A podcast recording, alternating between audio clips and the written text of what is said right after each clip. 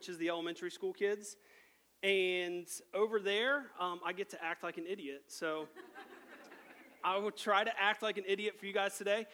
Um, some of the attributes that come out, and when I'm over there with 252, some of the some of the urges that the kids feel. If you guys get any of these urges today, just know that we're completely ready to handle it. Um, and it wouldn't be the first time. So some of those urges might be um, if you decide to look here. I got. I'm going to use you two a lot for today. If you uh, look look at each other, your neighbor, and you just decide to break out and start wrestling with each other, we're we're we're used to that. It won't mess me up at all. Um, if you continually scoot, scoot closer and closer to the stage until your elbows are like on the stage, I'm used to that. Um, you can even jump up on the stage and grab onto my leg. Won't phase me. Um, what's some other ones? Uh, if you, uh, oh, you randomly want to just raise your hand and, and remind everybody that you have a birthday this year at any time throughout the year. Or you can just tell us about your pet. Uh, or maybe you don't have a pet. Those are all very common things that we get over there. So, so that's one of the things as I'm talking, uh, and, and I'm the storyteller over there. So that's my goal for today is really just tell a story for you guys. But if you get any of those urges, you know, feel free to, to just let it bubble out. We'll be fine. Um, one of the things that I do love about being over in 252 with these elementary school kids is when they come back to us on um, Sunday morning and they're super excited to share with us something that they did throughout the week to share Jesus. So, one of the, the key things that we focus on over there is sharing Jesus' love through kindness. And we remind those kids that all their friends, they know they go to church. And some of their friends never go to church. And so the only Jesus they see throughout the week is through like what they do. And so they'll come in every now and then on a Sunday and be like, oh, Mr. Todd, Mr. Todd, I got to share a cookie with one of my friends. You know, they, they didn't have a cookie and I was able to share that. Or, or I, I was able to help somebody, you know, their shoes were untied and they couldn't tie them. And so I was able to do that. And they're super excited because they're able to share with us like the ways that they show Jesus to their friends. And that's, that's why I do that over there. It's so exciting. Um, and that's actually how today's story is going to end is that the people were so excited to share Jesus that they ran miles and miles in the dark to do it. So that's, that's where we're going to pick up um, today. And so the, uh, the story that I'm going to tell is a unique one. So there's the typical four Matthew, Mark, Luke, John, right? And those books all kind of shadow each other. So they all tell the, the similar stories from maybe different points of view, or some add a little bit more information than the other ones, or uh, just little nuggets of information. Well, today's lesson is going to be from Luke, and it's only found in Luke. So you know it's a unique aspect in itself. So it's Luke chapter 24, and it's verses 13 through 30 is what we're going to talk about. So let's read the first one, um, verse 13, and it says, Now that same day, two of them were going to a village called Emmaus, about seven miles from Jerusalem. So this one verse packs in, it sets up the whole uh, story for us the who, why, who, what, when, why. So the who, the who is two disciples. And these are two followers of Jesus. So um, Jesus was in Jerusalem, you know, and he had tons of followers, right? And so two of them, uh, that's what this story is about. And it, in a little bit, it'll tell us one of their names, and his name is Cleopas but it doesn't have any recollection of who the other person is. And I think it does that on purpose. My reasoning, and again, I'm not like, uh, I have not uh, gone to ministry school or anything, so um, my gut tells me that the Bible does this on purpose. God wants us to be the other person in this story. So you'll hear me today say a lot of Cleopas and me, or, or, or you we need to put ourselves as the other person in this story. So, what were these two doing? Well, they were walking from Jerusalem to Emmaus, which is about seven miles from Jerusalem. And um, I think on the next slide, does it have a map on the next one? Awesome. Which conveniently is about the same distance from a walk from Elgin to Lugoff. So, why does the Bible tell us how far this is? You, you know, it doesn't talk about when um, they, Moses opened the, the sea and they walked through the sea. It doesn't tell us how far of a walk that was. Um, so, but it mentions the distance here because that's going to come into play a little bit later. Again, this is setting up the story. So if they were just going to walk, now you notice I didn't walk down the Highway 1 because that's just like suicidal. So I kind of took the like Wildwood route around. Um, but it was about, uh, this is perfect mileage. It says seven, eight miles. And um, it's about a two and a half hour walk if you just, if you just head straight there, okay? So um, we'll, we'll bring that back in, but the distance was an important part. And so, when was this happening? It says this same day. What is the same day? Last week after church, we went home and we uh, threw on some comfortable shoes. I think I actually put on my flip flops. And we did um, Easter eggs with the kids. So that afternoon, that's when this story is taking place. It's actually the afternoon of Easter Sunday. So last week, that's when this story was taking place. Uh, and the why. The reason these guys were walking from Jerusalem to Emmaus was because they were completely bummed out. They have lost all hope in Jesus, they've lost all trust. They felt betrayed, they were angry, they were disappointed. And so at that time, Jerusalem was really the heart of Christianity. And remember, Jesus was just crucified. So all the, I mean, there was tons of people. It was a huge event. And so they were turning their back on Jerusalem and Christianity and walking away. And so that's where our story today takes an interesting turn. Um, have we ever asked have you guys ever been asked if you could have sit down and have lunch or dinner or go on a walk with someone from past or present? Who would it be? I know I've, I, that was kind of like one of those questions you ask when you're younger or in college or uh, wanting to get to know somebody, or at least it used to be. And I would imagine that at least half of us in here would probably say, "Oh, I'd want to, you know, sit down with Jesus."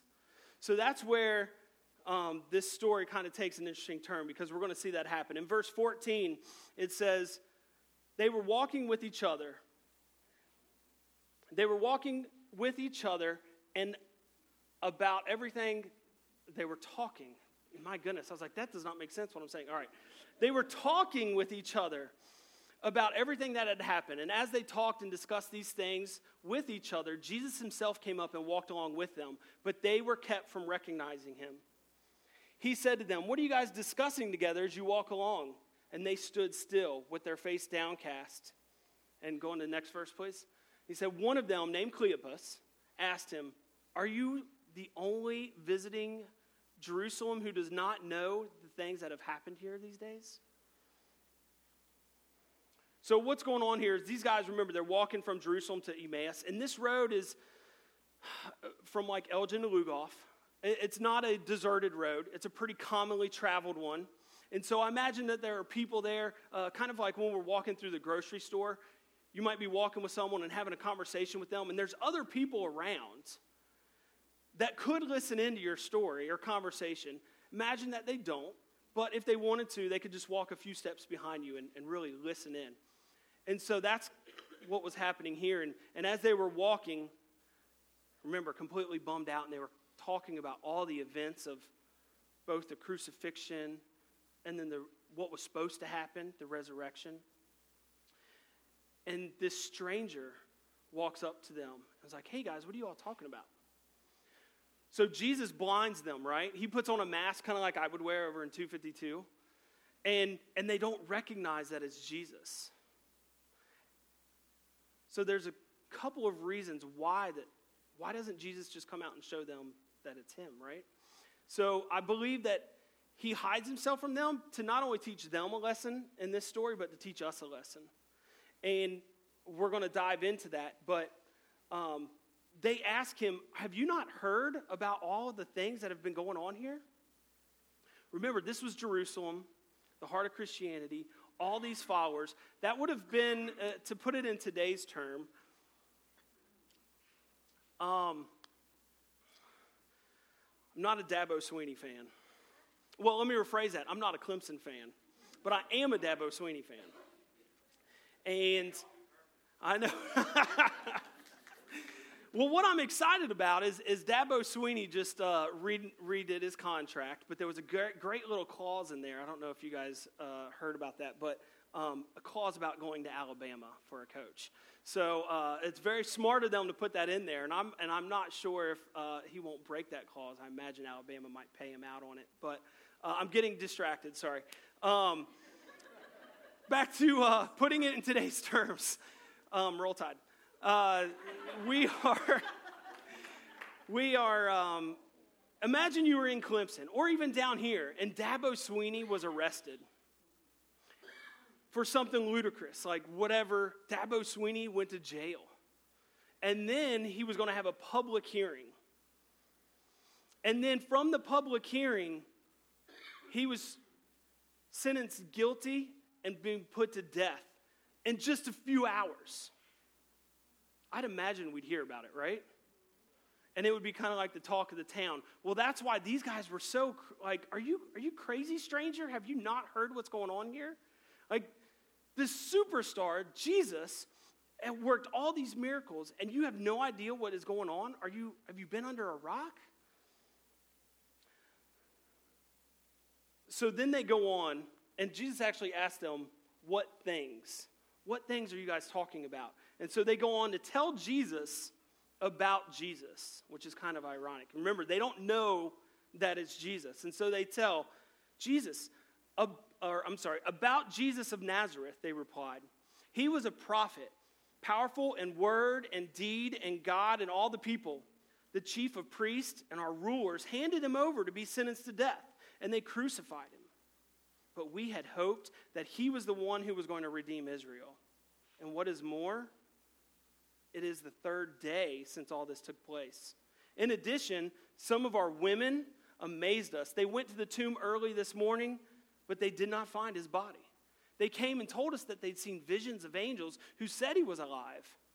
Then some of our companions went to the tomb and they found it just as the women had said, but they did not see Jesus. See, Cleopas and his friend, myself,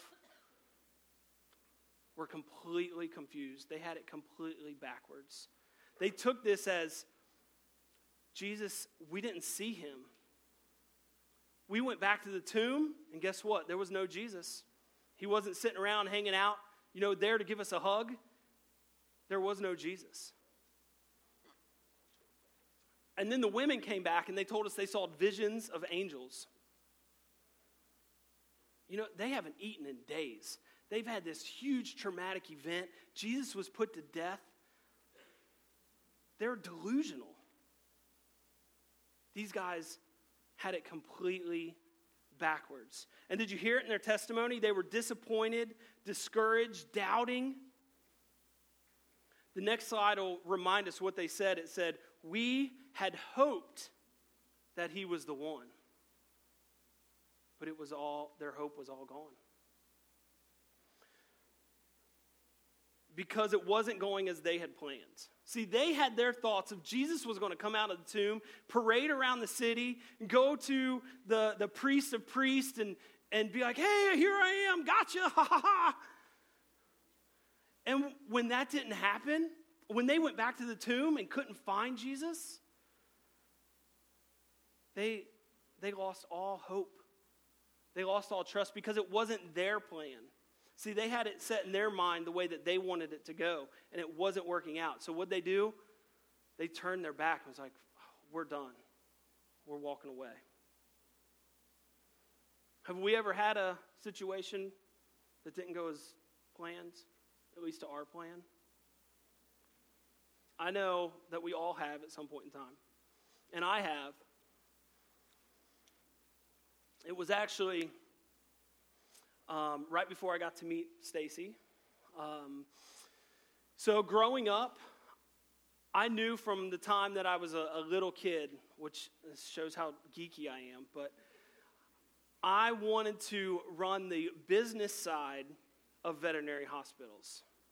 I didn't really care about the medicine, but man, the business stuff, like, it was super, I was, I'm, I'm into it, y'all.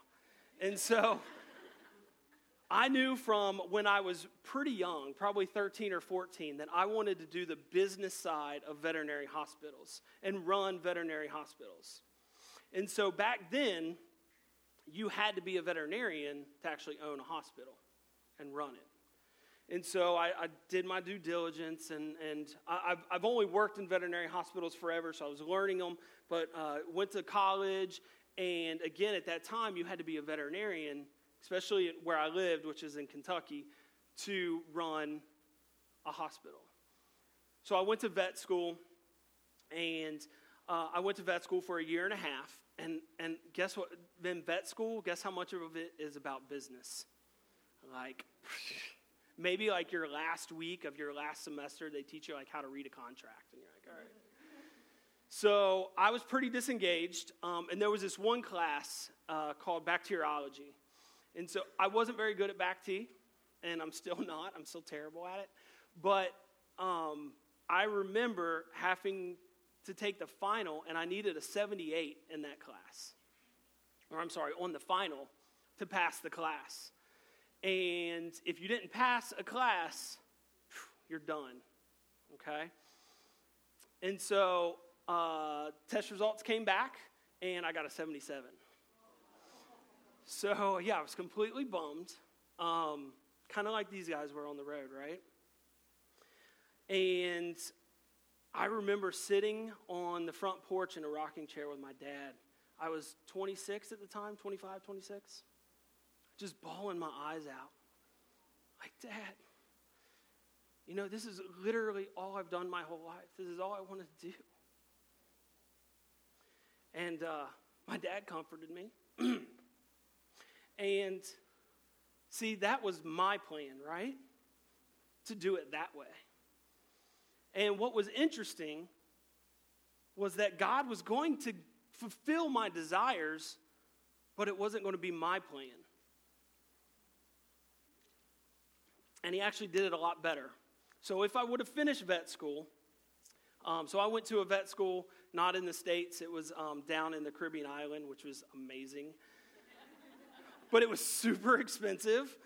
And so, like, my housemates down there, who I still keep in great contact with, um, they are in veterinarians now, and uh, we would have came out of school with a quarter of a million dollars in debt. So yeah, they're still in debt. Luckily, I got out pretty early, so my student debt's paid off. But um, so that was one of the blessings that I didn't see at the time was that this uh, amount of burden that was going to be placed on me, and the way that it worked out was um, now what I currently do is I run veterinary hospitals. And so God had it in his plan, but it wasn't my plan. So you know what I did when I was when I got off the porch with my dad on the rocker I was, after I was bawling my eyes out? I don't remember if I went back to church for a while. It was it was quite some time before I went back to church. Maybe maybe a few years. And if I did go, yeah, I would come in and everybody's like, "Oh, hey, how are you?" "Oh, I'm good. I'm good." But inside I was like, "No, I'm not. I don't want to be here because my whole plan is messed up. And I think that's what a lot of people do. When, when things don't go as the way that they have it planned, how they have it written up, how they think it should go, we turn our backs, right? Either we don't come to church, or we stop coming to church, or maybe we come to church, but we're not really here. Things can be unfair at times. So, how does Jesus respond to them? Well, he responds to these guys that are walking away and just told Jesus about Jesus and how they're all bummed out because things weren't going as the way they planned. He calls them fools, which I think is awesome. So in the uh, verse 25, it says, Jesus said to them, How foolish are you, and how slow to believe that all the prophets have spoken? Did not the Messiah have to suffer these things and then enter his glory? And beginning with Moses and all the prophets, he, Jesus, explained to them what was said in the scriptures concerning himself. See, Jesus said to these guys, Huh, that's interesting that you guys have this completely backwards. That it's, you think it's your plan that we have to be going by. So this is where, remember that timeline of how it should have just took them two and a half hours to go somewhere? We're going to see in a little bit later that it was actually sunset when they arrived at their destination. So they walked all afternoon. Instead of two and a half hours, it probably took them six-ish. And this is when I imagine that Jesus was like, you guys are, you guys are crazy. Are you, you guys are foolish.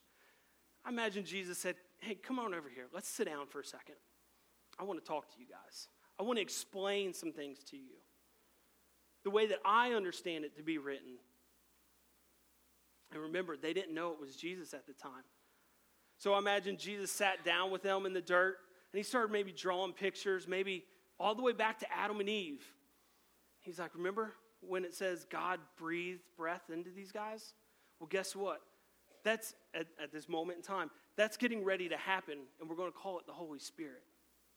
And then maybe he went on and he said, um, Remember that story of Abraham and Isaac, where Abraham was told to sacrifice his only son, and Isaac had to carry the wood that he was going to be sacrificed on. It's like, does that, does that sound familiar to you guys? Because that just happened to Jesus. And I'm confident that he reminded them about the Passover the last plague and the Egyptian Pharaoh, you know, let my people go. And he's, the angel of death came through the town. And how did they, how did they survive the angel of death?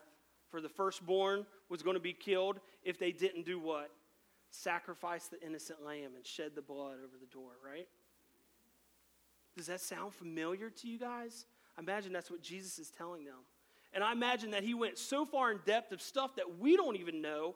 And, and ah, you know what's going to be awesome is when I get to heaven, we're there for infinity, which is just, it boggles my, I mean, you know, that's something that our stupid human brains can't understand. But during that time of infinity, I'm looking forward to the day that I get to sit down with Jesus and look at my life. And it's just going to all be playing in front of us. And bad things that I had to go through, the pain, the hurt that I had to go through, that at the time I didn't understand. Maybe it was a death in the family. Maybe it was uh, I didn't get a job promotion. Maybe it was I didn't get into vet school or I didn't pass vet school. Maybe it was uh, some situation that you're going through and you just don't get it. And then God is sitting there with you while you're reviewing it. And He's like, Do you, do you see why that happened? You're like, No, I don't get it. So He hits pause. And He's like, Well, let me show you. Because you went through this, it affected someone else's life like this. And then it affected that person affected someone else's life. And that person affected someone. So it's this domino effect of stuff that we not, might not even realize is going on. It might be generations from now. But because we're going through certain things, He's going to open our eyes. And that's when he, he sat down and, and spent this time. So I'm excited to, to sit down and, and for Jesus to call me a fool in heaven. So that'll be a, that'll be a good day. Um, the next verse is, I don't want to get lost, verse 28. So as they approached the village to where they were going, Jesus continued on as if he was going further. But they urged him strongly, Stay with us, for it's nearly evening. The day is almost over. So he went in to stay with them. And this is where we capture the full circle of how long that they've actually sat down and talked. I can't imagine the stories that Jesus went through with them. And so here, after Jesus explained to them and kind of uh, set them straight they invited him in. I imagine if they would have let Jesus go, does Jesus give up on us? No, I bet he would have came back that night, maybe as a different stranger, knocked on the door. Maybe if that didn't work out, I imagine the next morning as these guys went out to maybe go get some water, that he might have met them at the well to talk to them as a different stranger. But they invited him in. And so when they invited him in, verse 30 says, When he was at the table with them, he took bread and he gave thanks. He broke it and began it to give it to them. Then their eyes were open and they recognized him and he disappeared. So whenever Jesus is break bread, you guys know like something cool is getting ready to happen, all right? So there's two other times before this that Jesus broke bread. The first time before this was uh, to feed the 5,000. And when he did that, he showed the disciples and all the followers that he's the King of Kings and he's going to feed his followers both physically and spiritually until they are so full they can't take any more. The other time he broke bread was during the Last Supper. And that's when he, he talked to them and he said, This is my body broken for you. And he did it to save us. He became that lamb in the Passover. And so when he broke the bread this time, it really brought those two events together. And he said, Yeah, I'm the King of Kings, and I can do everything, and I died for you, and I, all your sins are washed away because of that. But those mean nothing if you don't trust me. And that's what this breaking of the bread was about. Trust me. So they were blind, but now they see. It's amazing grace for you and me. The next verse, verse 30, they get up and they return at once to Jerusalem. Did they actually sit down? All right, remember, they've been walking all day. And do they finish their meal? No, they're like, wow, we are so excited. We got to go back and tell everyone. So they jump up. They knock their stool down that they were sitting on. They just leave it there. They bush out the door. They leave it wide open and they start running. All the way back, like Tommy Morgan, I don't know if he's not here today. He might have been able to do this like without thinking about it, but I would have died. Like running all the way back, like eight miles. But you know what? They wanted to tell kids, or I'm sorry, like our kids, they wanted to tell people the good news about Jesus. They were so excited. And now they had understanding of all these other things, so they wanted to share that. But I'll be honest with you guys, being excited and wanting to go tell people about Jesus is sometimes the hardest part. They had to run back in the dark, right? They didn't have streetlights, they didn't have flashlights. I don't know how, how beaten down this path was, but if it was through the woods, I imagine it was pretty dark. So they had a torch, maybe, or maybe a lantern of some sort. And how far out can you see when you have just a torch? Can you see the whole path laid out in front of you? Can you see hundreds and hundreds of yards? It's just a few steps, right? So that's an awesome symbolism of how God, we know that we want to go out and share, but it's got to be God's plans for us. And He will show us a few steps at a time instead of us rushing out into the darkness on our own.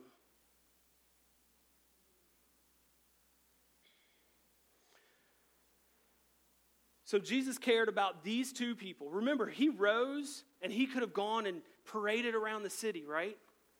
Gone to the, the priest and, and, the, and the police that arrested him and the people that hung him up on the cross. Could you imagine being that guy that nailed the, nailed the uh, spikes through his hands? And then Jesus coming up and be like, hey, buddy. like, ah. But no, Jesus decided to go pursue these two people who we really have no idea who they were. We don't know what they were doing two days before this. We don't know anything about their life. But Jesus pursued these two people. And one of them is you. So there's two roads in this story. There's a road, there's an excited road back to Jerusalem, right? and I, I feel like we are all on one of these two roads.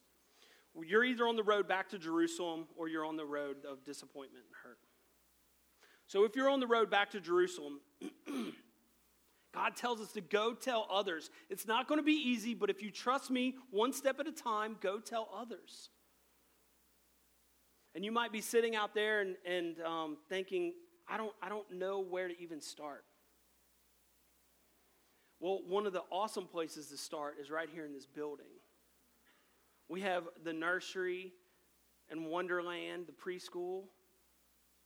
Those kids would love to color with you. We have the 252. Those kids would love to share some crazy stories with you. We have the welcome team out front just to hold open a door and give a hug. The sound guys, the lights, the band. Like, we have so much in this building. And with the new preacher and his family coming, the Tates, there's a lot of opportunity for us.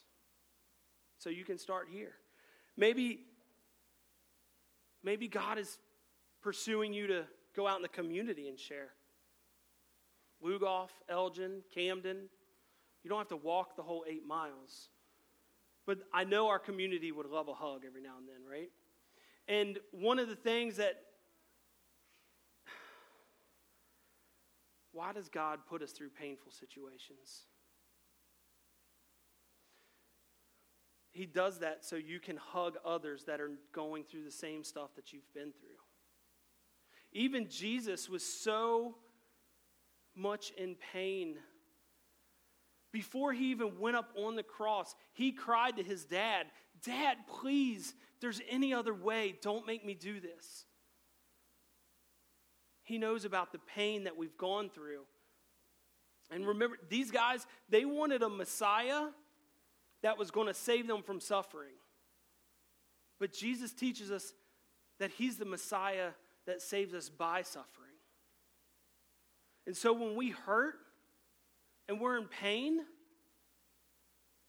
God is doing that so, according to His plan, He's going to put an opportunity in your life where you face someone that's going through a death in the family or going through not hitting that job promotion. And you're able to comfort them and show them that don't turn your back on Jesus.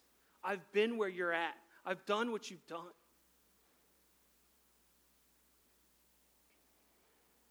So maybe you're on the other road and you have turned your back. Maybe you're angry. It's okay to be angry. Maybe you have lost hope. Maybe you don't trust. You're disappointed, discouraged. Maybe you're sitting there and, and you're thinking, Todd, I've never trusted Jesus like you're talking about. I don't even know what that means to trust Jesus. Remember, Jesus pursues you and Jesus died for us. And when he was up on that cross and he was bleeding, the drops that were dripping from his hand, that were running down his face,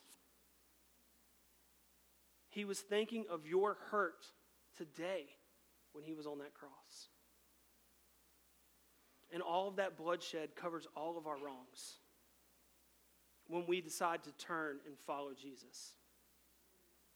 So, do you need to put your trust in Jesus? And if so, I'm going to pray here in just a moment and I'll help lead us in a prayer of how we can trust Jesus. And so as we pray, you guys are going to either pray to trust Jesus or we're going to pray to Jesus, what is your plan for me? What steps do you want me to take? So as the band comes up, I want you guys to, to just sit back and speak to Jesus. And it's either going to be, Thank you, Lord, for showing me the way. And you'll feel that beating in your heart. You feel that, that feeling in your chest. You know where God is telling you to go. Why are we fighting it? Or you might be feeling that beating in your chest, and you know that it's God saying, Follow me. Follow me. And it's not going to be easy. You're still going to walk through the darkness, but I'll be your torch. I'll be your light. I will show you one step at a time, and we'll get through this together. You'll never be alone. So, those are the two prayers. Let's pray.